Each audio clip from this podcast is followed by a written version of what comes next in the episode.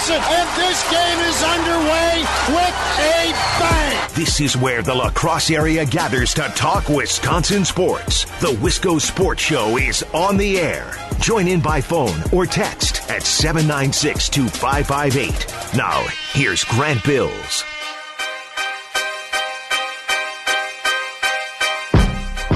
The time is 506, the day, July 30th, 2019. And one more time, we got to ask the question Should the Brewers be buyers or sellers at the trade deadline? 608 796 2558. Oh my God, I can't wait for tomorrow to be done. I'm so sick and tired of talking about this. I feel like you turn on Bill Michaels, you turn on any Wisconsin sports morning show, you turn on this show. What has everyone been talking about for the past three weeks? Should the Brewers be buyers or sellers? Should the Brewers trade for a starting pitcher? Should the Brewers trade for a reliever? Should they trade away Moose? Should they trade away Grandal? Should they trade away prospects? What the what should the Brewers do? I'm so ready for the Major League Baseball trade deadline to be done tomorrow. I need it to be done. I need this to be gone. I, th- this has been so boring. Am I the only one who feels the same way? Earlier today, uh, one of the most prominent, one of the most famous uh, and well respected baseball writers in the country, uh, a baseball columnist for USA Today, Bob Nightingale, right? I'm, I'm sure if you're a, a sports fan on Twitter, you follow him. He is the guy on Twitter for baseball, right? Him and probably Ken Rosenthal, maybe a couple of others. He tweeted this two hours ago as if this is supposed to get me excited for the trade deadline, right? Just 24 hours remain until the conclusion of what is looming as one of the dullest trade deadlines in ages. There has been only one major trade, Stroman. The buyers insist the seller's demands are unrealistic.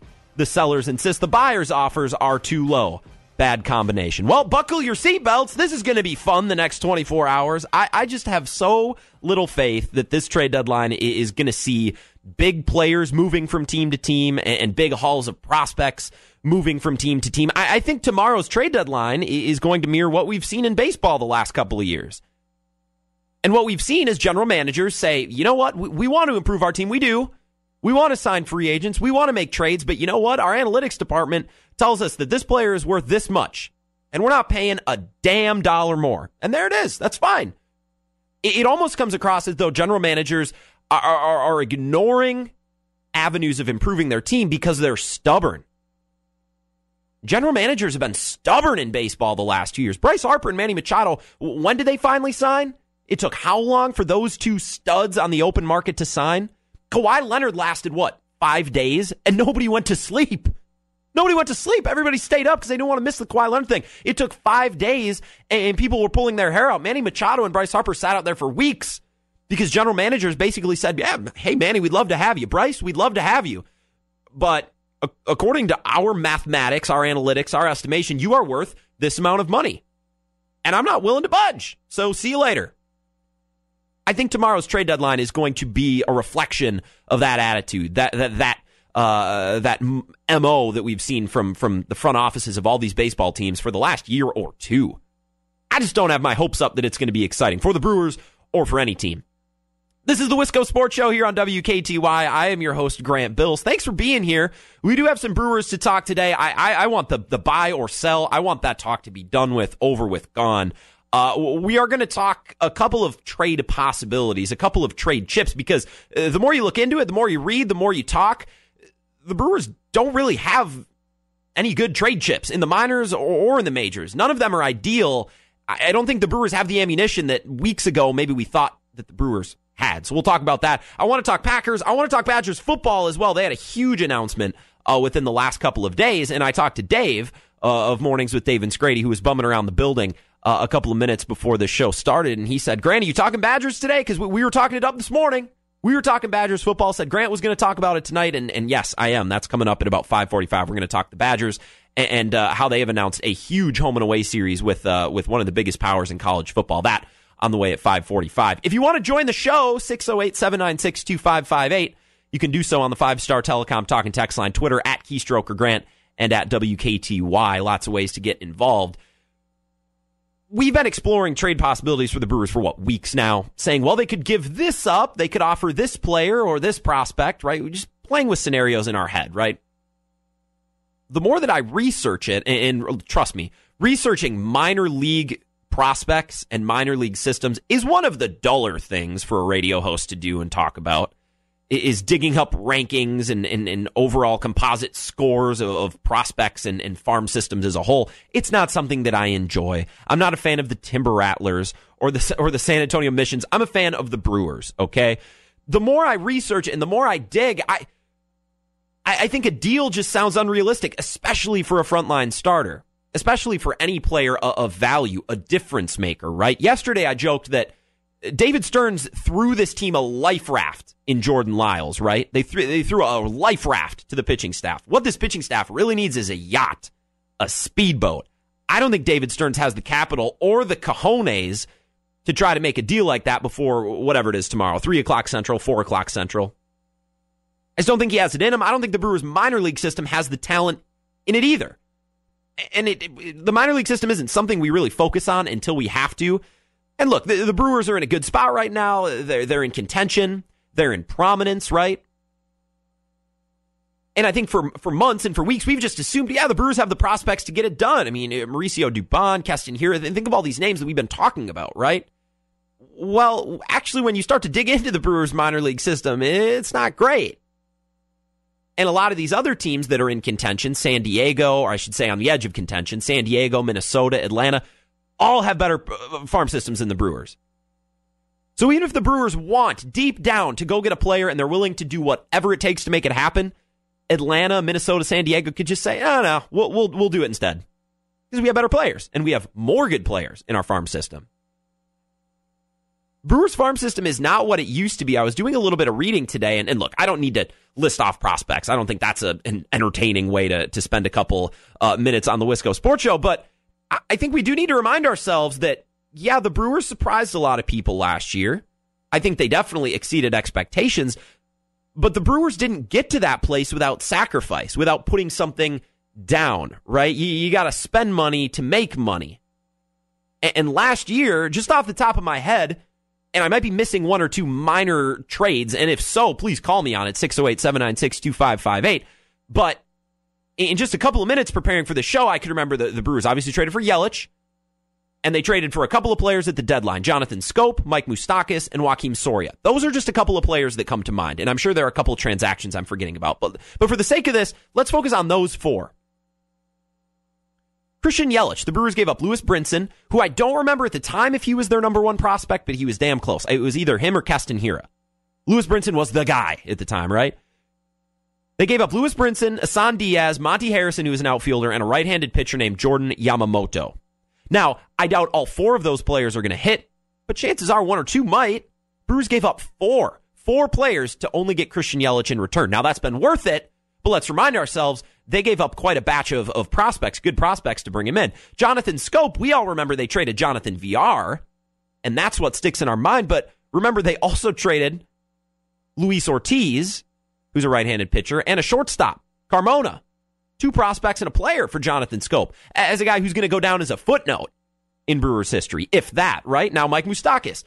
They traded Brett Phillips, who was a top 10 prospect in the Brewers system at the time. They traded Jorge Lopez, who was considered one of the Brewers' top pitching prospects at the time, right handed pitcher. For Joakim Soria, they traded their 13th overall prospect, Kodi Medeiros, and another right handed pitcher, Wilber Perez. Now, at the time, none of those prospects felt like a gut punch. Now, Luis Ortiz was was tough to swallow, or not Luis Ortiz, Lewis Brinson, excuse me. Lewis Brinson was, oh man, high hopes for him. You hate to see him go. Hope Christian Yelich works out, but you got over that quickly. Now, when they traded Ortiz or Carmona or Lopez, Perez, those didn't feel like gut punches, okay? In fact, I didn't remember a lot of those names until today when I started to do some digging, I'll admit. But you gave up four prospects for Yelich, two and a player for Schoop, two for Moustakas, and two for Soria. That's 11 prospects plus Jonathan Villar, who's having a great year. 11 prospects for four players we act like this Brewers minor league system is strong and it has been strong for the last couple of years, but let's not act like the winning came without a price last year for the Brewers. They give up 11 prospects, including some of their best prospects and some of their best pitchers. And you're seeing the Brewers struggle to put out good pitchers this year. Farm system is not what it used to be. In fact, if you look at their current farm system and how their prospects are ranked, their, their best prospect is Brice Turang, who's a shortstop, and his overall ranking uh, by MLB.com is a 55, which means he's only slightly above average. Once you get, get past Brice Turang, you have Tristen Lutz, who's an outfielder, Mauricio Dubon, who we all know, who's a middle infielder, Zach Brown, who's a right handed pitcher, and Corey Ray, who we all know is their first round draft pick, right? He's an outfielder. Lutz, Dubon, Brown, and Ray all have an overall ranking of 50, which means they are average. Brewers minor league system is not great. There's a lot of teams in contention to buy players at the deadline before tomorrow uh, afternoon. And most of them have a better minor league system than the Brewers, which means they have more ammunition. They can pay a higher price. I don't see a deal getting done, a big deal getting done by the Brewers if it requires top level prospects or a large amount of prospects. Now, what I could maybe see, maybe, although I still find unlikely, is that they may have to give up some of their major league depth in the next 20 hours to get a deal done. Let's talk about that. The possibilities the Brewers probably realistically make a play for a reliever and only that, possibly using some of that major league depth. Let's talk about that. Continue our Brewers discussion coming up next. The Wisco Sports Show is presented by Play It Again Sports. Back in a moment here on WKTY.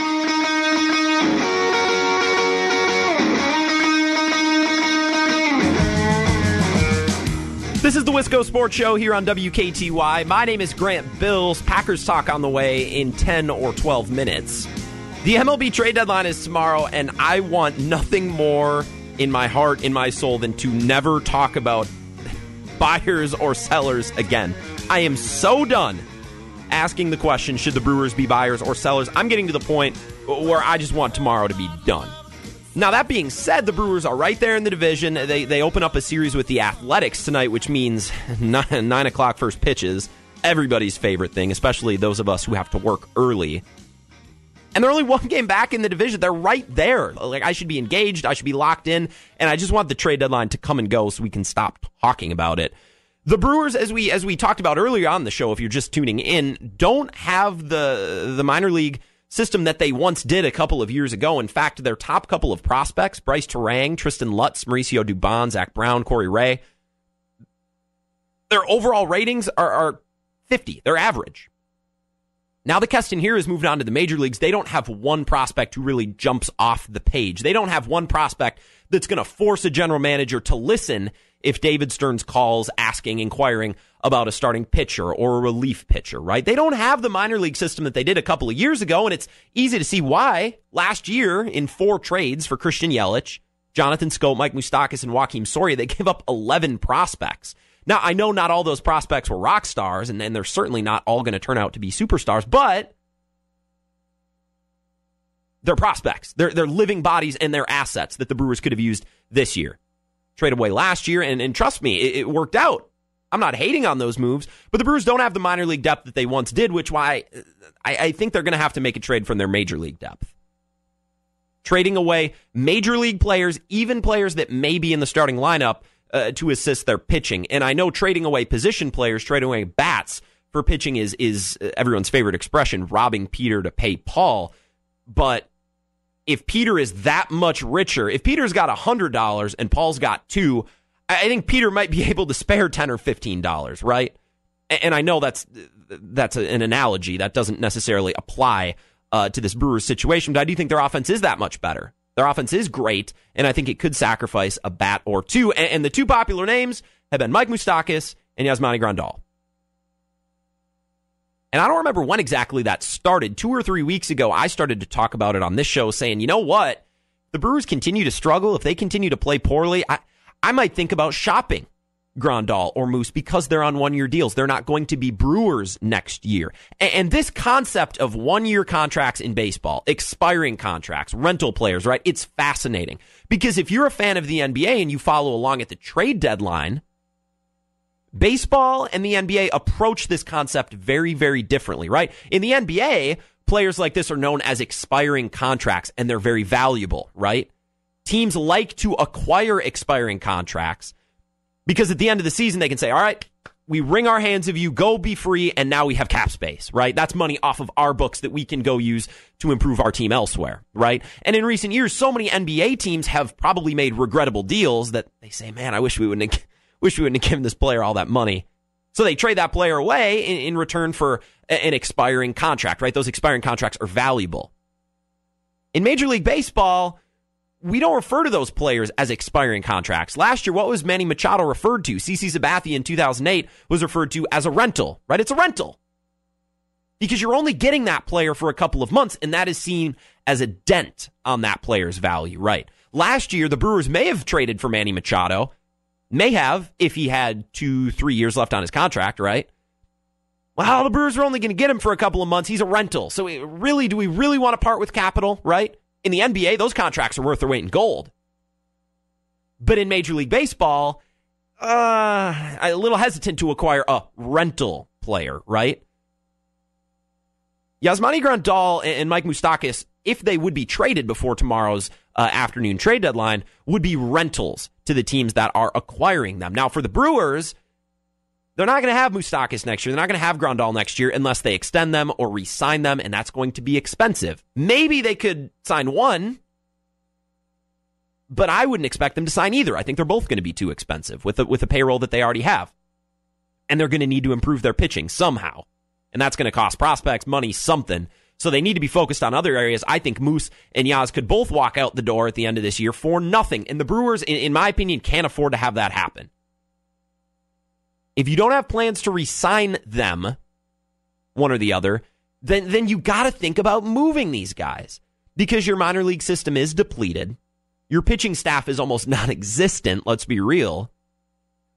It makes sense for the Brewers to try to get something out of either one of these players. Now, uh, Grandal and, and Moustakas have, have kind of been talked about as a package deal. Well, let's deal Moose and, and Grandal. They're one year deals, right? Let's trade away those guys. They're expiring contracts or they're rentals, right?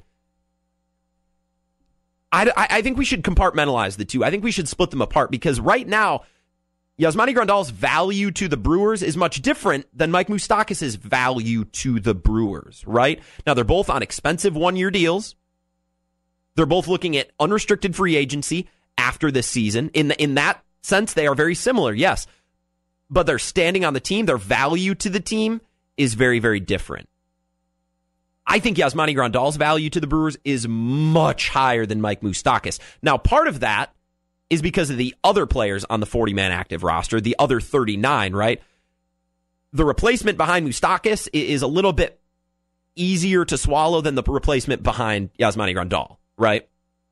Think of it this way. If you trade away Mike Moustakas, who's been playing second base, he can play third base, wherever he's playing, you trade away Mike Moustakas what are you left with? Okay, well, you have some options. You have Tyler Saladino, Keston Hiura. Those are middle infield options. Travis Shaw, who's played second, but can also also a third baseman, right? And Orlando Arcia at shortstop. Those are four infielders. That means you, you can fill those three spots and have an extra and live without Mike Moustakas. And you you got to figure out first base, but that's not something that Mike Moustakas is going to help you with anyways. Thames or Aguilar, whoever you decide to put it first. Point being, if you trade away Mike Moustakas, you have some options. Now, I, am not as excited about Travis Shaw as I am Mike Moustakas. I think he'll get going, whatever that means, at some point. I don't love Tyler Saladino. He's not Mike Moustakas, but he, he's shown in spots, specifically those Grand Slams, that he can hang. Orlando Arcia is up and down, but he's at least an A plus defender. The Brewers have options behind Mike Moustakas. Now, what about Yasmani Grandal? Well, he's on a one year deal. Trade him away before he can walk for nothing. I'm a lot more hesitant to put Yasmani Grandal on the block, mostly because I, don't think Brewers fans uh, have appreciated exactly what Yasmani Grandal has meant to this team. Uh, earlier today, Fox Sports Wisconsin, I saw this on Twitter originally, uh, put out an article. Every Tuesday, they do this thing called Stat Tuesday or STA Tuesday. It's kind of kind of a poor play on words. And it says Brewers catcher Grandal's big season so far when you look at the numbers in a lot of a lot of different metrics, not just hits or home runs or average, but walks and on base percentage and hits and home runs. He's having one of the best seasons a Brewers catcher has ever had. Ever. He's hit 19 home runs already. That's already third most by a Milwaukee catcher ever. Already. and there's two months to play. Recently, and this is one of the statistics this article and, and everybody at Fox Sports Wisconsin brings up, Grandal, a little bit of a slump in July. It might not feel like it because he takes his walks, he gets on base. He's, he hasn't been hitting for power in July. Let's say that. A little bit of a slump. His slugging percentage has dropped below 500. Only two Brewers catchers in history, minimum 30, 300 plate appearances, have ever had a slugging percentage of 500 or better.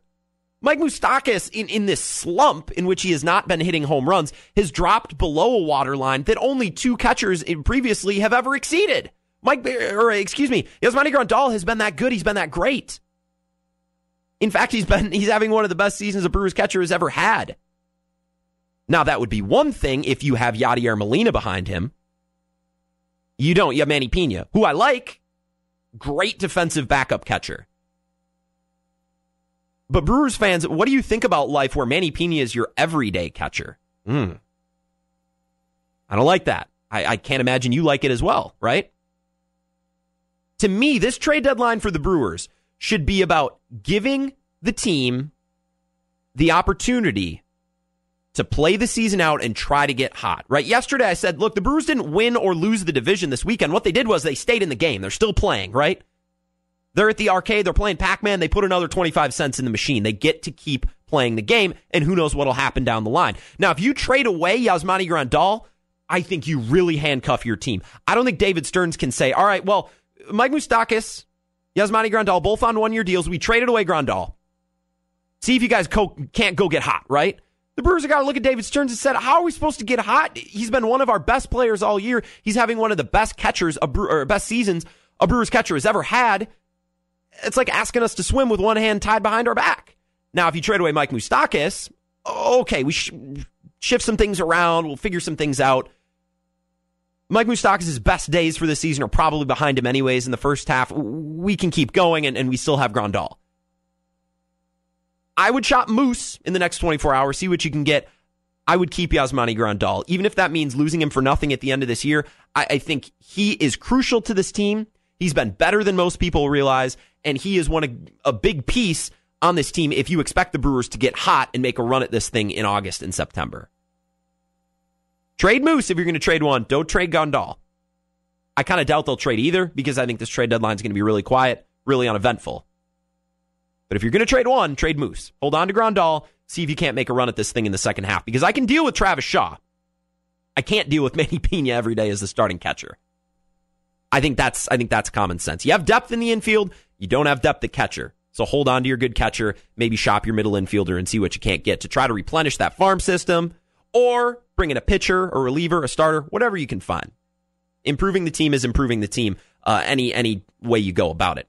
Coming up next, speaking of improvement, uh, it sounds like the Packers have a most improved player in camp. I know they don't hand out that player in the NFL. They do in the NBA. They hand it out uh, in the NBA, but they do not in the NFL. It sounds like, uh, according to a couple of people, the the Packers have a most improved player on the defensive side of the ball. Let's talk about that player and maybe what he can contribute to the defense coming up this season. This is the Wisco Sports Show here on WKTY.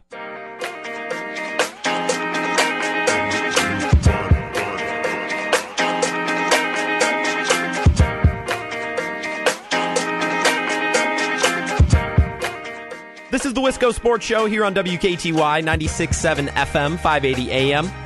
Stream us at WKTYSports.com and on our mobile app as well. My name is Grant Bills. Thanks for hanging out. Good Brewers conversation. We're less than 24 hours away from the trade deadline, and I can't wait because I want it to be done. I think it is going to be uneventful. I don't think that take is cutting edge. I, have heard that sentiment echoed uh, in a lot of places. I don't think a whole lot's going to go down tomorrow. Brewers don't have a ton of options. I think if a trade's happening, it's from the major leagues, not from the minor leagues. We'll talk about everything tomorrow night that the Brewers do or do not do before the trade deadline tomorrow. I, I want to talk Packers because I, have just been in a football mood, I guess you would say. Are you ready for some football? Yeah, I, I you know, I've actually been okay throughout the summer, but at this point, yes, I am ready for some football. I, I, I need it. My Sundays feel empty. I, I don't know what to do on Sunday afternoons. I looked at my roommate on Sunday. I sat down on the couch. I'm like, bro, what do we do? I got home from church, sat down, look at him. I'm like, what, what do we watch? What, what do we do with our day? Getting to that point. I need football. Okay. And I've been enjoying talking Packers, getting back into the swing, getting back in that mood. And the only player that's been jumping out to me in the headlines the last couple of days has been he's been advertised as the most improved player in camp, and that's Montravius Adams. Montravius Adams, the guy who everyone forgets about time and time again. And we're, we're going to do this exercise. I love to do this um, about a player or about a team or about a news story. I just like to Google it and, see what headlines pop up. So I'm going to do that right now. Montravius Adams. I'm not a great typer. I'll just warn you. Montravius Adams. Click on news. All right. Starting with Forbes. Forbes. This isn't a, this isn't a, a Green Bay blog. This is Forbes. First article. The light has finally gone on for Packers defensive end Montravius Adams. Cheesehead TV. Mike Pettine calls Montravius Adams Packers' most improved defender. TheSportsDaily.com says Packers D line Montravius Adams is stepping up his game. You look at this Green Bay Packers uh, from the Dairyland Express. The time is now for Montravius Adams. I mean, you, you take the pulse right there. You take the temperature right there. Everybody's expecting huge things from Montravius Adams, right? And and even going back to his draft, he's kind of been the forgotten guy. Right? I keep forgetting. Did they draft him in last year was his second season, so he would have been a 2000 2016? 2016, so that would have been Ted Thompson's last draft, correct? Was that the Vince Biegel draft? The forgotten guy. I can't even remember what year he was drafted. This is going to be his third year. And I keep forgetting about him. Like a couple weeks ago, or last week, I should say, when the Packers cut Mike Daniels, it was announced, and everybody talks. You know, all, all the coaches go to the podium, Brian Gutekunst included, uh, saying we're really excited about our depth. We're really about excited about these guys who are next. They're hungry and they're ready to compete. They're ready to go. And in my mind, I'm saying, okay, yeah, Dean Lowry, he showed great things, and you just extended him. Tyler Lancaster pop last year. You know who didn't even cross my mind? Montravius Adams, because why would he? He is he is the forgotten man ever since he was drafted, and it sounds like he's going to attempt to buck that trend this year. Came into camp in shape, uh, a little bit skinnier, cut down his weight, a little bit more muscular, and he's ready to go. In fact, so much that Mike Pettine called him out uh, in, a press conference, talked about him a little bit on Monday when the players weren't in town. This was yesterday. Uh, the players, well, they were in town, but they weren't a part of things. No practice. It was just the coaches, right? This is like what Mike Pettine had to say about Montravius Adams, and he's very candid. He's very honest. If I had to vote somebody or say who, who's most improved from a year ago, it would it would be Montravius. I mean, there, would be a couple other guys in the discussion, but when I first got here and, and, and met him in the spring, my opinion wasn't real high. And, uh, and, he, and he knows that. And, and it was one where we challenged him. And, and I think Jerry Montgomery has done an outstanding job with Mon. I mean, and, and, and Mon's taken, taken the challenge. I mean, he, he came back from, from the offseason. Um, he'd lost a bunch of weight, but, but going back to the season, by, you know, by the end of the year, uh, I mean, he's, he was playing some quality minutes for us and, and made some plays, something I, I, I would not have predicted that just coming out of, coming out of training camp. And then he's a guy that we're we're going to depend on. He straight up says it. Last year when I came in, my opinion wasn't very high of him, and I thought, "Sheesh, tell us how you really feel." Right, talking and, specifically saying, I didn't think super highly of this guy last year.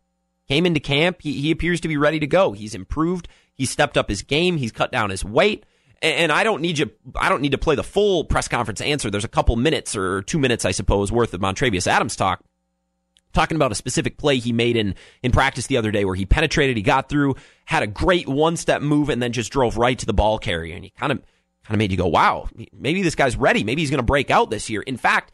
Uh, recently, Andy Herman of Cheesehead TV, he joined the show a couple of weeks ago. Andy Herman's name keeps popping up. Uh, he sat down and talked to Kenny Clark and asked, uh, is there anybody who, who stood out during camp? Anybody who's really jumped off the page? And this is the quote. Kenny Clark says, on defense, I'll say Montravius. I think he's had a really good OTAs, Clark said. I think he's really good understanding of what's going on and his mentality and how he's been going about things this year and the work he's been putting in. I'm excited to see how he does. This isn't the first place we've seen this, the first time um, Montravius Adams has been mentioned. First of all, are we a fan of the nickname Mon?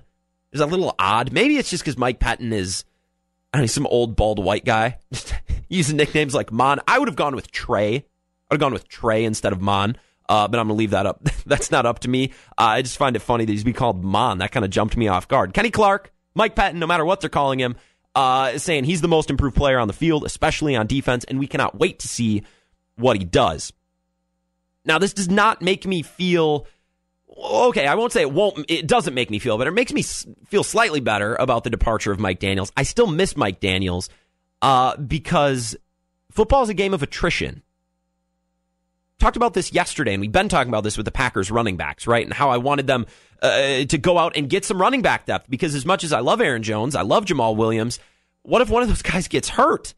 There's nothing. There's nothing behind them. I, I want a, a, a stable of experienced running backs who can all bring different things to the table to build a more complete running game that hopefully stands the test of time over 16 regular season games and hopefully into the playoffs as well. The defensive line is a position that's known for attrition, right? Position of attrition. We were talking about that last week on the show and I found it incredibly catchy. It is. It's a position where there are a lot of big bodies tangling with other very big bodies backing up where you can't see, moving forward into, into crowded areas with big bodies falling over. It's easy to get rolled up on. It's easy to get your ankle twisted. You know, it would be a very solid bet to lay down some money that a defensive lineman for the Packers misses some time this year. It's that kind of position. And, and to think that you let a player like Mike Daniels go, yeah, you have some depth there, but anytime you have depth in, in football, it's not necessarily cause to say, okay, let's get rid of our depth. This isn't baseball. This isn't the Brewers middle infield right? Bodies get hurt, things happen, and you need to call on that depth. Football is a game of attrition. Look at the Super Bowl last year. The Rams didn't have Todd Gurley, they didn't know what to do. It's oftentimes the healthiest team that is left standing. Now, that healthy team has got to make plays and do a couple things right, but look at the last couple of Super Bowl champs, winners of playoff games. It's a lot of times the healthier team. The NBA Finals this year. And basketball is a whole lot less physical than football in terms of heads banging on each other and bodies getting tangled up. I don't mean to diminish the physicality of basketball. But who won the NBA Finals? It was the healthier team. Kevin Durant got hurt. Klay Thompson got hurt. Kevon Looney got hurt. And, and casual NBA fans probably don't appreciate his importance to that team enough. The Raptors were healthy. The Raptors won. Plain and simple. So to think that you let that depth walk in Mike Daniels, I, I still don't love it because people are going to get hurt, bodies are going to go down, miss time, and you need to call on that depth. But hearing all these comments about Montravius Adams certainly makes me feel a little bit better, right? It gets me excited. But how many times in the past have we heard players uh, say, man, this guy looks great. Oh, man, he looks great in camp. He's really impressed, only to then get to the regular season and, and, and nothing. Right? No dice. I'm hoping that these predictions uh, and this excitement uh, manifests into good play in the regular season and throughout the regular season, not just in a game or two. There's no way to tell until the regular season comes, but once again, you're hearing it from Mike Pettine, you're hearing it from Kenny Clark, you're hearing it from multiple sources, which lends you to believe that it's not just one play that that that uh, led to this comment, but it's a, a trend over camp it's it's days and it's hours. It's not just one play here and there. It's he looks healthier. He he's almost has a different attitude. Comes across as a different player. Mike Pettine straight up said, uh, "When I came in last year, I didn't have a high opinion of him." But when I first got here and, and, and met him in the spring, my opinion wasn't real high, and uh, and he, and he knows that. My opinion wasn't high. Can you imagine? He straight up said that about his player in a press conference, and I think that's just a testament to he's comfortable to say that because he's changed his tune. Man, I didn't think you were anything special last year, but now you're really starting to impress. And I hope Montravius Adams is impressing and he can contribute because as much as I like Dean Lowry's trajectory and I liked what Tyler Lancaster showed in small spots last year, and of course we all love Kenny Clark, you're going to need bodies at that position. It's a position of attrition. People are going to get hurt. People are going to miss time, and you're going to need every single body to contribute, which is why I didn't like Mike Daniels going out the door but if Montravius Adams can step up, I, I certainly feel a lot better about the move. Big announcement yesterday from uh, from Wisconsin football, University of Madison, Wisconsin football. That is not the Green Bay Packers. They have announced a huge home and away series, and and it's not for a couple of years, but let's be real. The Badgers have announced home and away series for or like UCLA and Notre Dame. That's almost all the way out to 2030. So this series, I believe, is going to be this series in uh, in like 2024, 2025. Uh, Wisconsin and Alabama, home and away with Bama in yes 2024 and 2025. Let's talk about that because this is a big deal and this is awesome. And if you're a college football fan, hell, a football fan or a sports fan, this is just going to be cool. Let's talk about that. Continue to get excited for football season. That talk coming up. We'll wrap up the Wisco Sports Show next here on the Wisco Sports Show. You're listening to WKTY.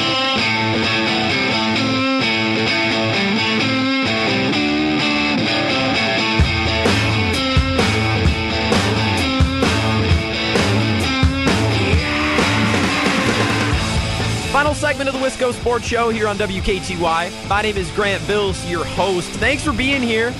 A lot of good Brewers talk, Packers talk today as well. If you want to check out anything you missed, just hit the podcast tab at WKTYSports.com. Huge announcement from Badger football this week. Not really something I was expecting. Now, I figured uh, the Badgers had their non conference schedule filled out for like the next eight years. Because in the last year or so, we've seen announcements about games with Notre Dame and UCLA, and some of these matchups are announced 10, 12 years before they even happen, right? Games in the late 2020s or even nearing 2030. I don't have the exact numbers in front of me. But if you've paid attention to the same thing, you know that they schedule these games uh, uh just a ridiculous amount of time uh, out into the future, right? So when they said that the Badgers and, and the, the Crimson Tide, of course, from Alabama, are going to do a home and away series – uh, in 2024 and 2025, my first thought was that wasn't filled up yet because when they announced the home and away, I thought, oh man, this isn't going to be for 10 years, 12 years. Oh, okay. Well, we only got to wait five, five, years. Oh, okay. That's still a ways, uh, but I can swallow that pill a lot easier than 10 or 12 years. It's going to be awesome. Right. And part of the, the hype surrounding this announcement, the Badgers announced it on Twitter. Part of the hype around it was there are seven teams uh, that have at least 100 wins in the last 10 seasons in college football. And the Badgers and Alabama are two of them. Alabama obviously has the hardware. Uh, they have been winning national championships, winning bowls, making the college football playoff. But when it comes to winning, consistently winning, and getting to bowl games and winning bowl games as well, because Paul Chryst, eh, he's been pretty good at that. The Badgers have been right up there. Now they certainly don't have the hardware of a superpower program like Alabama, but the Badgers have won the games that they've played. They've been to Big Ten championships, and they have been incredible in bowl games under Paul Chryst in the last couple of years as well. The only thing that's not there is the championship. So year in and year out, win totals, the Badgers have been up there with Alabama. They just don't have the hardware, the championships. I love games like this at the beginning of college football season when they do these matchups, right? Because the Badgers would never play Alabama if it wasn't in non-conference play or in some type of bowl game or in a postseason game, right? Their paths would never cross because most of the season is conference play, right? You're playing through the Big Ten, Purdue, Northwestern, Iowa, Indiana, Illinois, and then of course Michigan, Michigan State, Ohio State, Penn State. A lot of good teams, uh, but you're staying within the confines of the Big Ten, right? Anytime that the, the, the Badgers have a matchup with teams outside of the Big Ten, I think it's a lot of fun because I think it's a chance to prove okay, yeah, we're good in the Big Ten and, and we can beat up on Purdue and Illinois and Indiana, but we can step outside our conference and hang with the best of them. They proved that two years ago, three years ago, uh, now against LSU, right? When they played at Lambeau Field. I will never forget that game.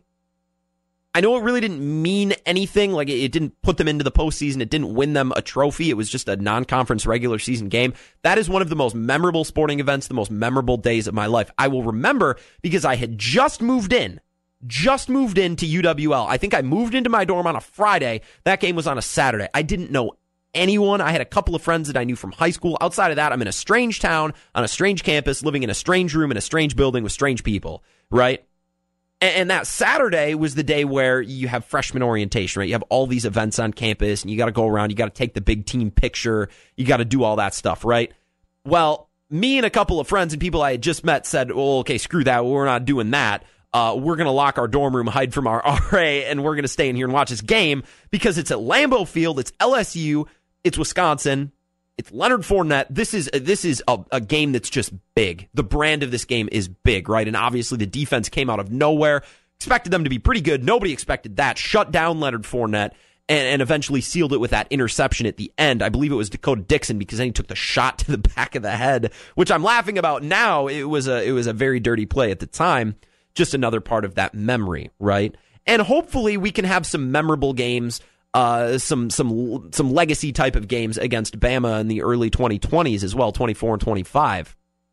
College football for me is is different than the NFL when it comes to the NFL, I know all the teams, I know all the coaches, I know all the players for the most part. Even if I'm not super familiar with them, most players I hear a name, I'm like, okay, yeah, I've, I've heard that name before. That player used to play for this team, or that player went to college there, right? Like it, it's easy to know details about players. Even if you're not an expert, you're pretty familiar, right? Now, college football, I like to describe it as just an ocean of random teams and random programs, right? When you sit down on a Saturday to consume from 11 a.m. to midnight, if you're if you're starting with Big Ten and finishing with Pac-12, it kind of feels like you're in a little rowboat, just rowing through an ocean of of teams that you don't know, players that you don't know, coaches you don't know, right?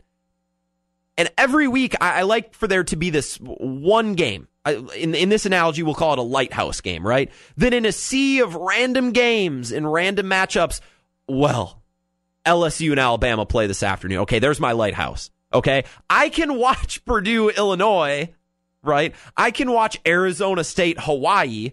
I can put up with that as long as I can orient myself by also watching LSU, Alabama, right?